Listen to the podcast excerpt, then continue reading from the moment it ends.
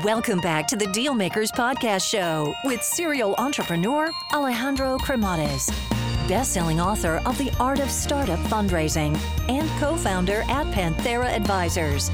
In this podcast, we ask our guests about their successful acquisitions and financing rounds.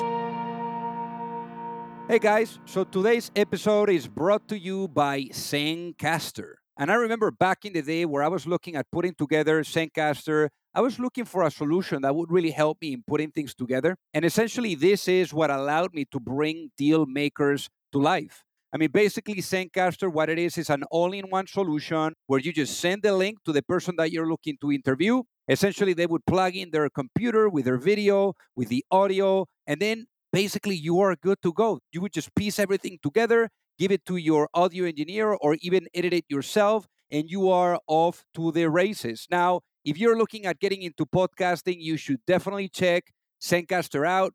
And you could also get a 30% discount. And this is a discount code that you will be able to redeem by going into Zen, and that is C as zebra, en dot AI forward slash deal makers and then number zero. And lastly, you know, I was very much blown away when I found out that investing in wine has been one of the best kept secrets amongst the ultra wealthy. And this is now not the case anymore. You know, I came across this solution, which is called Vinovest, and they are a great, great solution that allows you to diversify investing by implementing or including wines into your portfolio. I mean, take a look at this. Wine has one third of the volatility of the stock market, and yet it has outperformed the global equities market over the past 30 years with 10.6% annualized revenues. So it's a really good way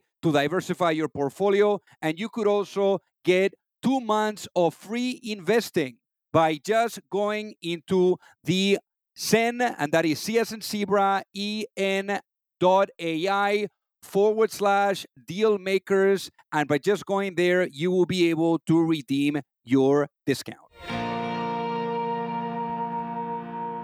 Alrighty, hello everyone, and welcome to the Deal Maker Show.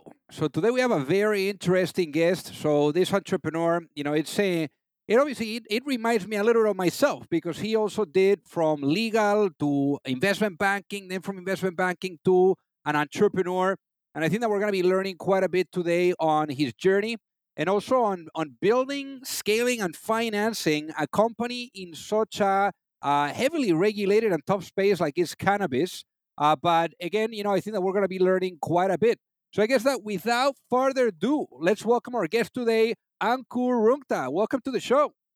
Thanks, Alejandro. Happy to be here. Appreciate you having me.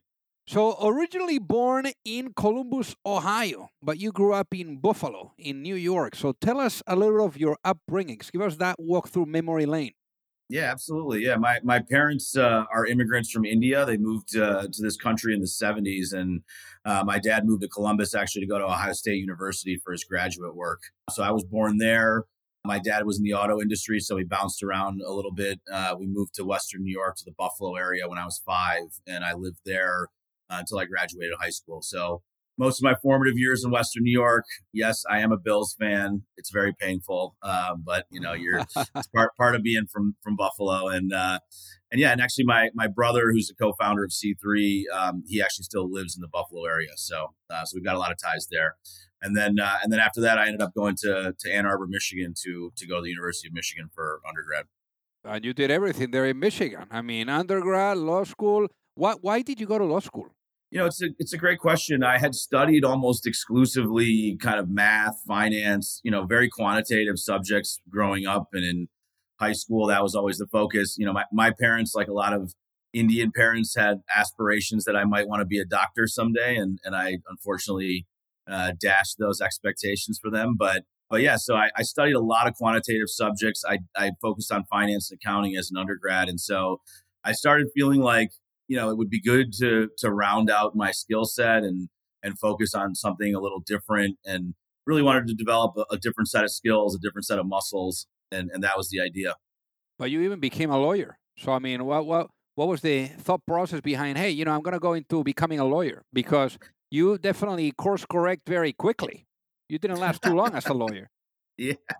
Well, you know, it's interesting. I mean, I I was a lawyer for a short period of time and I really it was a very sort of corporate, you know, law transactional sort of environment. So the way I looked at it coming out of law school is I thought it the, the way for me to develop the best set of experience and, you know, most rounded skill set was to do a few years of law and then a few years in finance. And I felt like that combination could be really powerful. And so, you know, coming out of law school, I had an opportunity to go work at Sullivan and Cromwell, which is a great firm in New York. And and you know, I'd always heard phenomenal things about that training, that experience. You know, it can be very intense, but I think you get a lot out of it as well. And so, um, so for me, I think it was it was not about doing it long term, but it was going in, putting in the two years.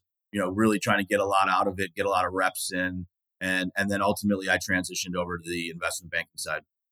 Now, on the investment banking side, I, I do interview a lot of entrepreneurs that have that investment banking side, um, you know, type of background or or consulting background, and you know they, they they go on and become really great entrepreneurs. And I guess that's because maybe as an investment banker, you have the exposure to what works and what doesn't. You know, when it comes to to businesses, but really looking at it from a thirty thousand foot view and seeing the outcome. So, what do you think? You know, for you as an investment banker, what what kind of background or or or training did you get in order to understand how to execute or operate better you know later on yeah no, look i think uh i think both my investment banking and my my corporate law time you know that experience has been really valuable for me in this business you know certainly when it comes to things like capital markets balance sheet management uh, thinking about how to finance and capitalize these businesses you know I've got a deep background on that side. I've got a lot of relationships in that world too, so it's been really helpful.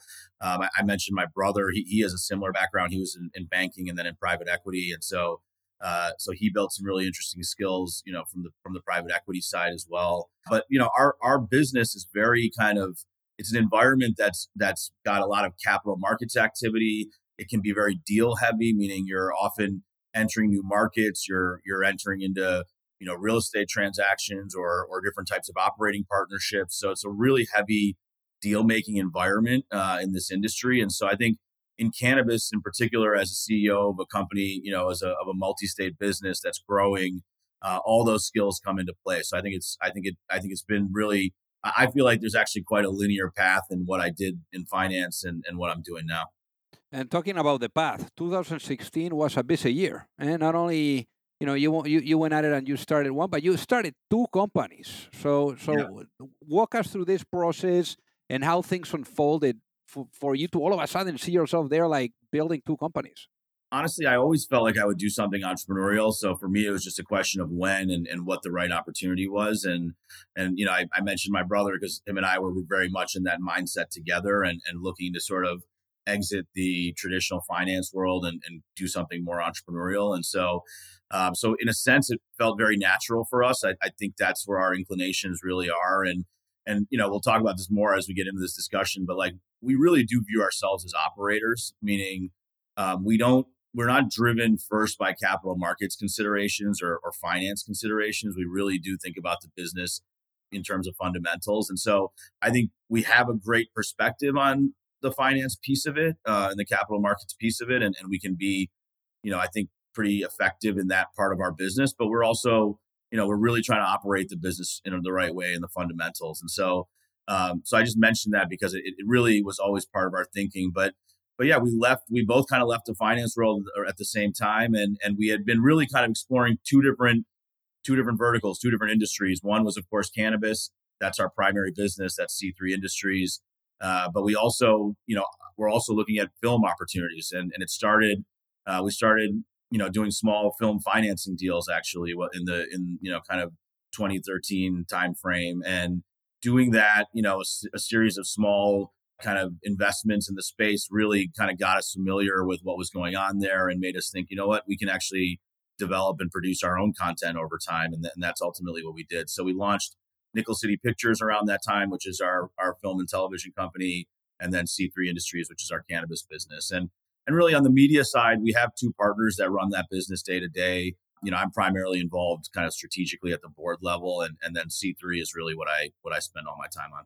So then let's talk about C3 because you know 2016 was really the time where the incredible wave around cannabis, you know, was was really forming, and and it's unbelievable like how the industry has exploded in a very positive way since then. So, so why cannabis? I mean, how how do you come across cannabis, and and why did you feel that this was you know a business that you had to build?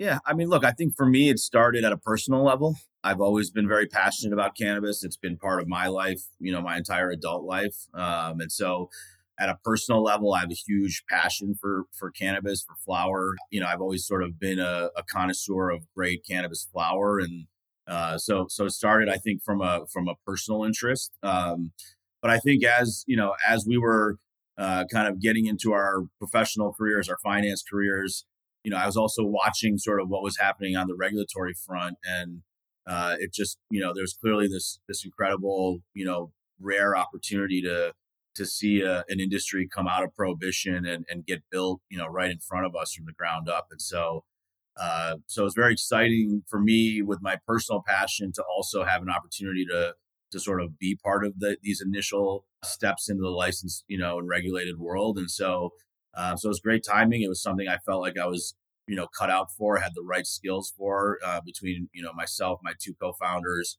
You know, we, we, felt like we checked all the boxes, meaning uh, we could raise the capital, we could, you know, manage the balance sheet, we could build a great organization, we could actually operate these facilities and produce great products, which ultimately, you know, that was the goal more than anything. And so, um, so you know, it, it's you know, you mentioned how quickly it's grown. I mean, I, I tell people often I view it as a gold rush mentality around this industry, meaning it's inherently drawing just a huge amount of interest and uh, I would say almost you know over uh, you know th- there's there's almost too much interest at times, and that's why it has to be regulated in a certain way. You know, just like other comparable products. While I'm generally a sort of a, a capitalist free market guy, I think you need to put certain kind of frameworks in place around these types of industries. And so, uh, but but it truly is. I mean, it's a, it's an incredibly dynamic environment, incredibly competitive. A lot of smart people in the space, but it's got a fluidity that can be really challenging and. Uh, and, and and it's not an industry where you can sit still. You have to be moving all the time, and you have to be thinking about your next next steps. and And the market is evolving so quickly and and so differently in each of the states um, that it, again, it's just a, in my mind, I, I you know, I, I think unique maybe too strong of a word, but it's a, definitely a very unusual environment and and one that you have to be on your toes. So, what ended up being the business model of C3 for the people that are listening to to get it? How do you guys make money? Yeah, so our business is, you know, we're what's called a multi-state operator, an MSO. Uh, so, what, effectively, what that means in cannabis is we have business operations in more than one state, and that that is to be differentiated from companies that have only a presence in a single market in the US, a single state. And so among the MSO, you know, kind of uh, spectrum, there are half dozen very large MSOs that are in 20 plus states and, you know, have $5 billion plus public market caps. There are another few dozen MSOs that are, you know, anywhere from two to 10 states. Um, some are public, some are private like us. Um, so we're kind of in that mid cap MSO territory, but you know, with with aspirations to continue scaling our business and, and ultimately, you know, our goal is to be, you know, in that leading category of, of companies in the space. You know, our, our business model is is at this time we are vertically integrated in the four states that we operate in. So we're in Michigan, Massachusetts, Missouri, and Oregon. In all four of those states, we hold cultivation, processing, and retail licenses. And you know happy to go into more detail about why we approach things that way it is it's a little you know unusual compared to most industries to be to be you know involved in all parts of that of, of, of the you know of that chain yeah so why don't you expand on that so that um, you know because people probably listening now are wondering like why why you're tackling it that way on the execution side so so would you mind expanding on that yeah, I think there's a few reasons for it. I mean, some of it's driven by the regulatory environment. And so, uh, you know, if you're in a market and you're already having a presence there and there are lucrative opportunities to go downstream or upstream and capture more margin, and particularly if you're in a limited license state where, uh, you know, there's sort of a, a, a regulatory limitation on how much competition there may be. And so, you know, it just often makes sense once you're already there and if you have those opportunities to grab up you know more revenue more margin and and try to capture more more market share in those in those states and i think you know the challenge can be you know our, as a business there you know cultivation processing retail they're three very different businesses and so i think that it can be dangerous if you're if you're you know for some companies that are trying to do that but not able to execute it well so i do think it's important that you look at each each of those three functions individually and and make sure that you're actually you know kind of running a, a strong business fundamentally um, but but i think from our standpoint if you can do that and you're in some of these markets, then it, it does. There's a real strong rationale to try to grab that market share, grab that margin, and and build these types of vertically integrated platforms. I think as the industry matures, you'll probably start to see more differentiation, more specialization.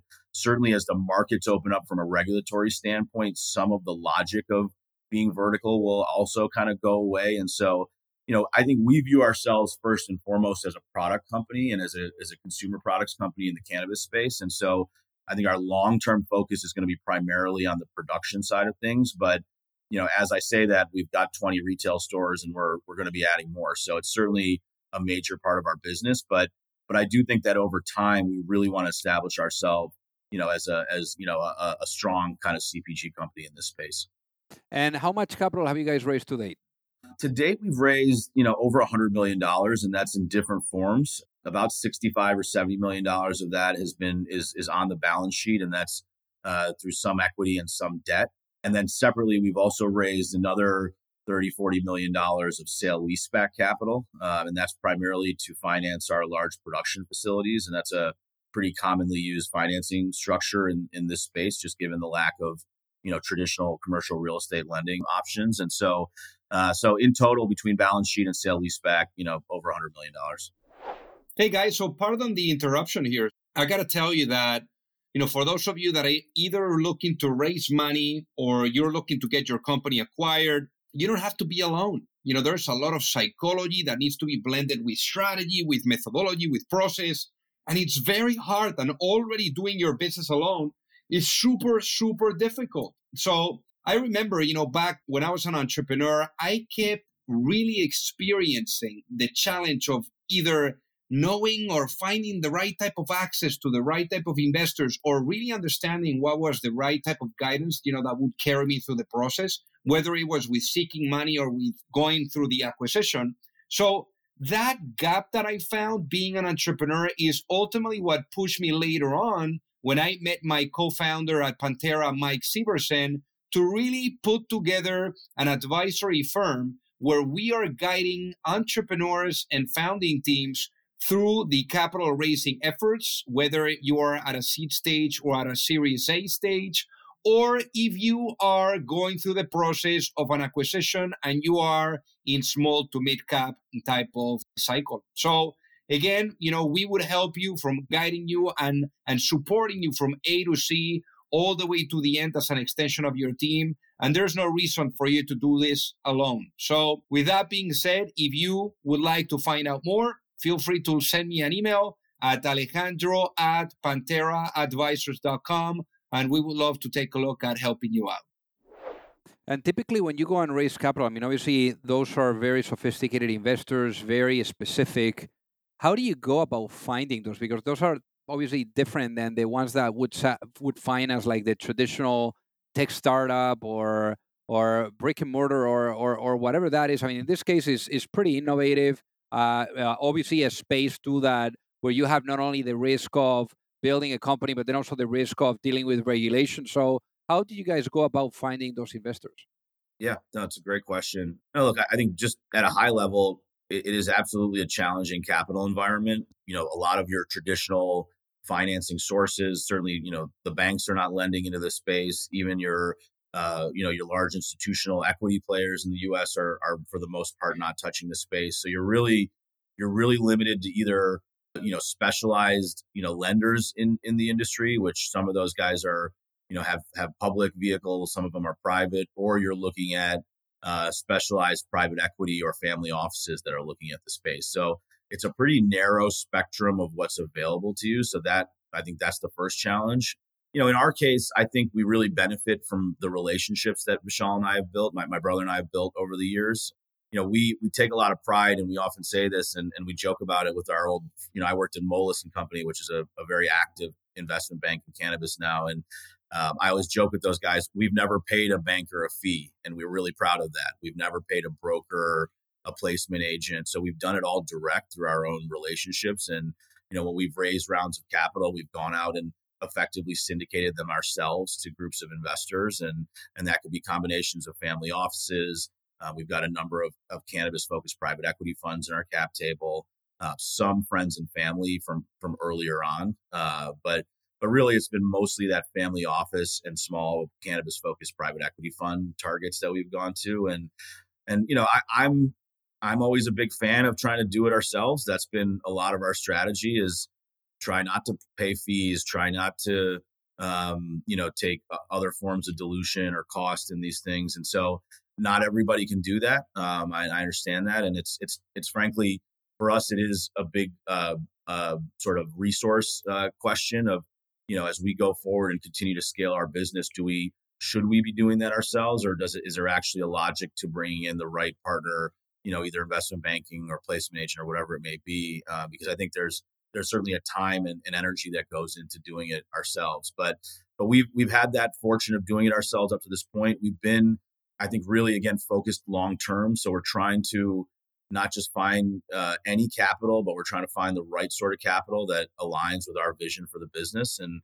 that's part of the reason we didn't take the company public early on when there were opportunities to. Um, we, we, felt like that would create a different sort of uh, short-term pressure on us that that we weren't uh, that we were trying to avoid. Uh, so we've been pretty deliberate about how we've done things. We're we're not you know uh, very levered up like some companies in our space are. We try to limit our use of leverage as much as we can and you know just try to do things in a step by step deliberate sort of way and and through a lot of direct relationships now uh, in this sense i mean when when anything that you could share with the audience to kind of like get an idea of the scope and and the size of um, c3 i mean is there anything that you can share around maybe like employee number or anything else? Yeah absolutely. So yeah our current headcount is is between 400 and 450 uh, and that's across you know all four states as well as our corporate team. You know, we expect to do uh, in 22, uh, give or take 100 or 110 million dollars of revenue, just to give you a sense. And we do expect to generate pretty meaningful EBITDA and cash flow against that.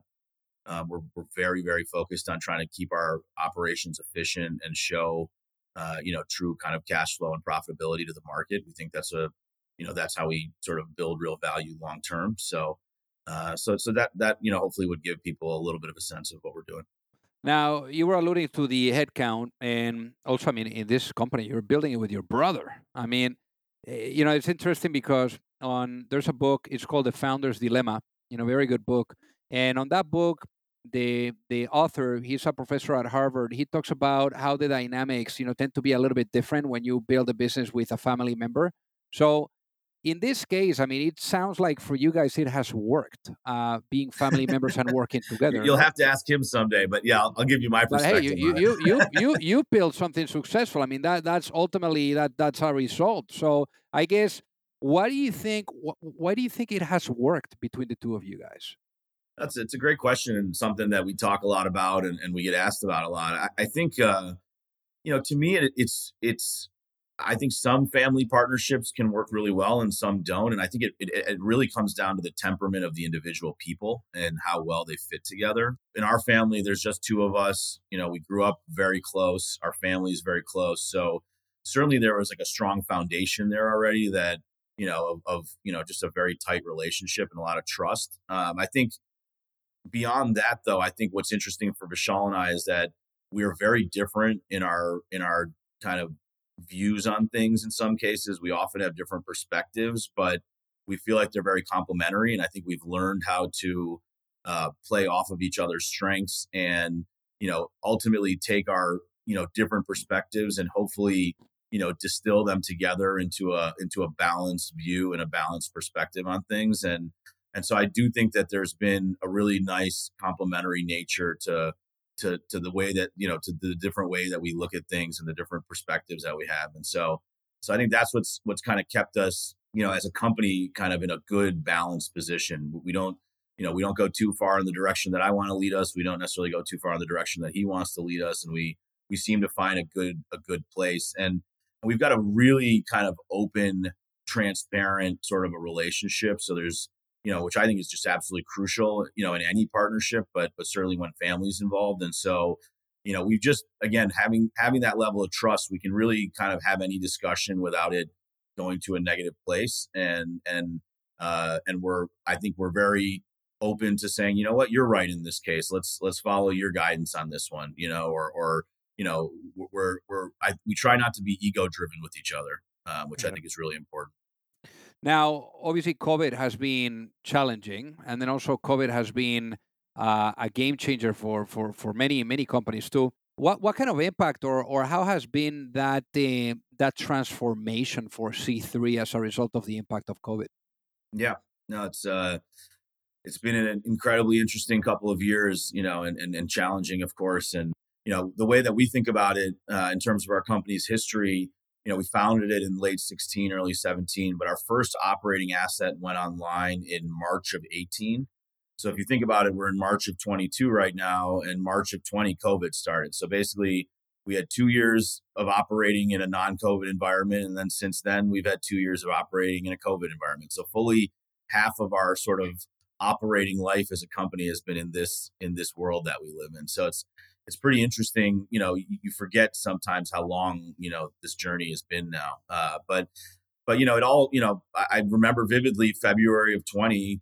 You know, I, am a pretty voracious you know consumer of, of news, and and I follow international news pretty closely. And and you know, I I told my colleagues, my partners in early February, I said, we got to get ready for this thing right now. It's there's no way that it's it's gonna you know not kind of spread to other parts of the world. And, and of course, we saw what was happening in China at that time. So, you know, we started uh, having some very intense discussions in in that month of February because our candidly our expectation in the beginning was that we would be forced to shut down or reduce our staffing levels or you know do something fairly extreme and um, you know and, and in our business particularly on the production side you know you're growing plants and it's in a perpetual cultivation cycle so there really is no way to turn off the facility even for a matter of a few days without really destroying your business operations. And then you know it could be a six month restart of that facility then. And so uh, we had no idea whether would they force us to shut down? Could they tell us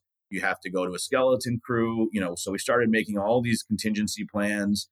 You know, as an organization, if your revenue shuts off immediately, there's still a lot of costs, you know, and fixed costs in place. So we we started looking at liquidity planning and, and all kinds of you know challenging stuff and and painful discussions. But you know, we we we tried to prepare ourselves as best we could, and then uh, and then you know the way it ultimately played out, which is fascinating, is you know pretty much in every state in the U.S. that has a licensed cannabis market, cannabis was deemed essential, and that you know was not something that I think industry leaders had any real expectation of. If anything, most were worried that it would go in the other direction. Uh, and so being deemed essential allowed us to continue operating. And so we we literally never shut down even for a minute. Any of our production facilities, our stores, our corporate team. Uh, we made, of course, adjustments from a safety standpoint, but you know we literally operated every day through. Um, I I traveled extensively throughout 2020. I, there was no, you know, we had a lot of assets in development all around the country in the different states. And so, you know, for me personally, there was a tough, you know, sort of calculus of, of how much risk am I willing to take? You know, what do I want to accomplish with my business during this time? And it was, you know, my wife had an opinion, of course. I've got young children. So it was a, it was an interesting time to say the least. And for us, you know, we made the call that we were going to push through it and continue executing our plan. We frankly didn't really feel like we had any other choice. And so I often tell people in March of 20, we had our we had an Oregon production facility operating, we had a Michigan production facility operating, and we had one retail store in Michigan. Um, since then, we've op- opened another dozen retail stores during COVID and two new production facilities. And so, you know, we've marched along all the way through and and, and made it work. But but even you know even in in continuing onward and, and operating that you know created its own challenges as you know just making sure we our our team was safe that we were taking the right precautions. Again we operate brick and mortar retail and manufacturing businesses so there's no way to avoid having people there um, and so it was just a question of how to do it in the safest possible way and and really balance you know everybody's well-being with continuing to to grow and develop the business. Now, imagine I put you into a time machine and I bring you back in time to 2016, where you were getting started, you know, with with Vishal and, and, and, and the founding team, you know, with, with C3. And imagine you had the opportunity of, having a sit down with your younger self and giving that younger Ankur one piece of advice before launching a business. What would that be and why, given what you now know?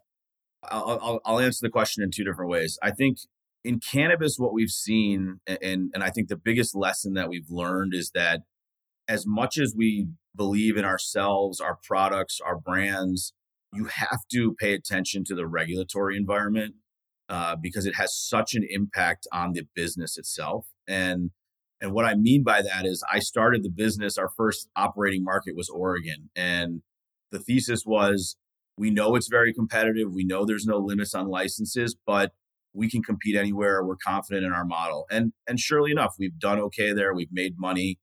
But the reality is there's only so much success you can have in a market like Oregon because of how saturated it is. And and so since then we've learned, you know what? We also need to look at markets that have less saturation, that have more limita- limitations on licensing. And so while our core thesis that we're going to be the best and we're going to operate strongly on fundamentals and we can compete in any market, that continues to be the case. I have a healthier respect for the regulatory piece and what it the the impact that it has on on businesses. Um, and so so I think from an industry standpoint, I would say that's what I would tell my younger self is don't be so confident that you can overcome any regulatory environment because you're such a good operator. Um, you know, take take that take both things into account in a in a more balanced way. And then I think generally as an entrepreneur, you know, I've I was always taught, you know, by people that I respected, mentors, and told, you know, this is a marathon. It's not a sprint.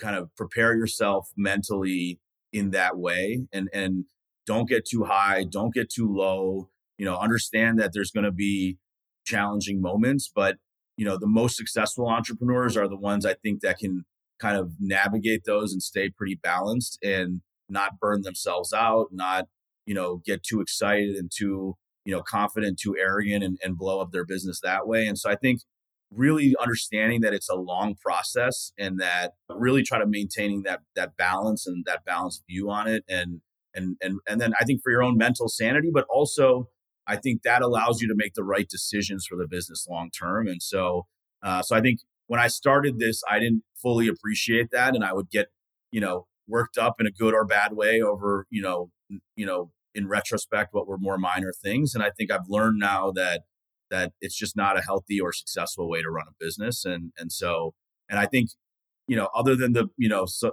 having a billion dollar idea in some tech space or something i mean most most paths to success are long and and you know take a lot of hard work and and there's no you know there's no quick there's no quick uh you know quick path in, in most cases so you got to be ready to put that time in long term and but also approach it the right way mentally Absolutely. So, Ankur, for the people that are listening, what is the best way for them to reach out and say hi?